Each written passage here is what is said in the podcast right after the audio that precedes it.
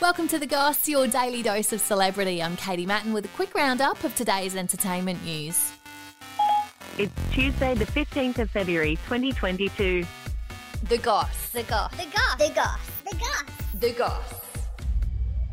Kanye West has continued his online rant against ex wife Kim Kardashian's new boyfriend Pete Davidson, calling him a dickhead and posting a photo on his Instagram saying, You will never meet my children. It's a lot of hard work. He also screenshot and uploaded a text that Pete sent Kanye saying, I will never get in the way of you and your kids. How you guys go about raising them is your business, and I hope that we can all meet and be friends one day. Yeah, you know, I've uh, I've been wanting to talk about this. Kanye's been very public with his feelings towards Kim's new partner and open about him wanting her back so they can be a family again. When I divorced him, you have to know it came down to just one thing his personality. He took to Instagram Live recently to accuse Kim of kidnapping the kids, with her releasing a statement asking him to stop bad mouthing her. There's nothing legal that's saying that this is the kind of games that's being played.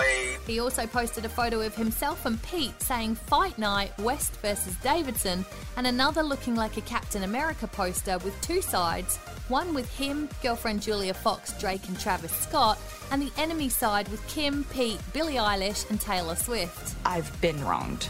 Kanye attended the Super Bowl yesterday with his two eldest kids, North and Saint, and was booed by the crowd.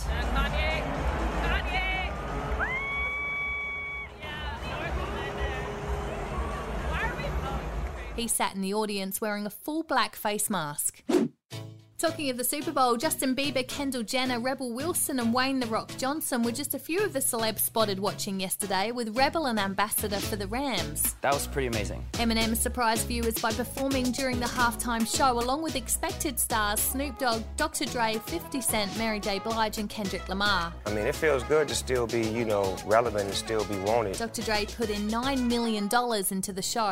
And I just want to inspire. I just want to be an inspiration. I want to leave a mark and a legacy here. Last year, The Weeknd performed putting millions of his own money into the show with 2020's performance Slam Just Too Sexy by J-Lo and Shakira. First of all, stop. Scarlett Johansson, Zendaya, Ewan McGregor, and Lindsay Lohan all appeared in the ads leading up to it.